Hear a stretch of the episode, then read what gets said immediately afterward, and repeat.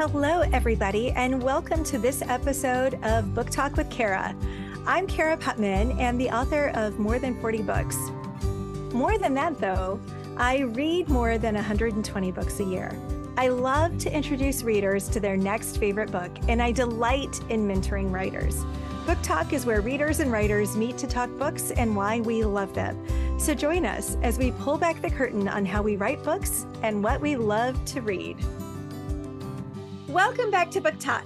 And in today's edition, I'm bringing back the behind the scenes stories. And this is the final book in the Hidden Justice series, Lethal Intent. I know you were beginning to think it was the never ending series of stories, but this is Caroline's book. And just remember, we thought this was going to be maybe four books, and it ended up being five because Savannah needed her own story, Flight Risk. Um, and I really, by the time I got to this one, I was like, Caroline's finally getting her story. Um, because I loved Caroline. Caroline is this amazing, sweet little Southern belle who is all about keeping the family together. Um, and that just becomes so clear as I got to know her. But what was really funny is as I started reading this book, I was like, oh, I know Caroline. She and Brandon, um, the hero in this book, have shown up since Imperfect Justice. Well, Caroline shown up since the beginning. Brandon showed up first in Imperfect Justice. So that's book two. So for readers who had been reading all of the books, it is like payoff time because everybody's been going, are they? Aren't they? What's going to happen with these two? So it's kind of fun because it actually starts with them going on a date. And so, in some ways, I felt like I was writing um, my husband and my story because we had been friends uh, for three or four years, I guess four years, uh, before we decided to take the plunge. And it was one of those are we going to date to get married or are we going to stay friends? And I very much remember feeling like that was such a risk, a risky decision because I'm like, I don't want to risk my best friend. Um, and what if this doesn't work? Can we still be friends after all of that? So that was really kind of the love journey I put Carolyn and Brandon on. The other thing that was really fun is from the beginning, remember y'all as readers did not want me to create these um, superhero type of law enforcement heroes. So brandon is actually a former football player. Um, i love football so it was kind of fun to do that but he um, after he got out of playing football he created a group foster home and then the law changed and so he's wrestling with what does this law change me? Can i even still do this?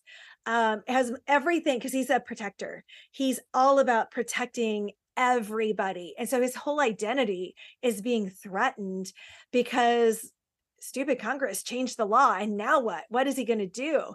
And so his whole identity is like on this whole like wave pool type of um, ride and um, it was so crazy because the states wouldn't implement the regulation. So I had no idea how Virginia was going to implement the law. And I kept checking and I kept checking. And I was getting so frustrated because I do all this research because I want what I write to be actually what's going to happen. It might be fiction, but I'm too much of an attorney to just like, well, we're going to just go with whatever. Um, and so it was so frustrating because Virginia wouldn't issue the regulations on how they were going to implement the law. So I kind of decided, well, I think this is how it would work. And then I found, um, with Tricia Goyer's help, I found um, a man who ran a group home in Arkansas and talked with him and what they were doing ended up being basically what I was going to have Brandon's group home do. So I was like, okay, I think my strategy is sound. Brandon's not going to be breaking the law. I don't think. So I crossed my fingers. Um, but yeah, I was like, I I've got to just make a decision on the approach we're going to take because we're running out of time. It was the craziest thing. But then this one, so um, I wanted Carolyn to kind of get kicked out of the nest. She's been all about safety. So, where the other heroines had been doing your traditional legal thing, she was what we call a professional clerk. So, she was working for a judge. And normally you do that for one year, maybe two, and then you go to work for a law firm. Well, instead, Carolyn kind of stuck and she was really stuck. I mean, she just was playing it safe. She wasn't learning, she wasn't growing, but she wasn't pushing herself. Well, I killed the judge, so she didn't have a choice. Sorry. But it was how I could get her to, she didn't have a choice. So then she becomes an in house counsel at a biotech firm and talk about being thrown into the deep end.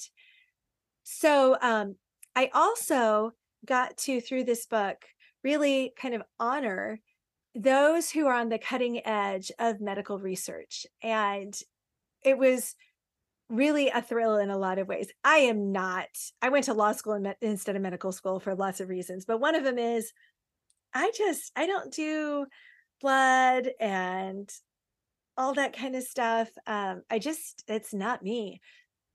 But um, one of my friends and her son, or their whole family, have just been on this really awful, crazy, challenging journey with childhood leukemia and just watching them um, and he has been part of these trials that um, because the traditional treatments did not work it was either this treatment will work or he'll be seeing jesus face to face.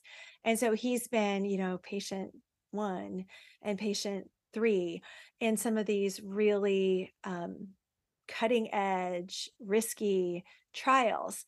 And so that's what the company that Caroline works at is doing. It's CAR T cell research. And I, my friend took me to Indy to meet the doctor who has overseen her son's care.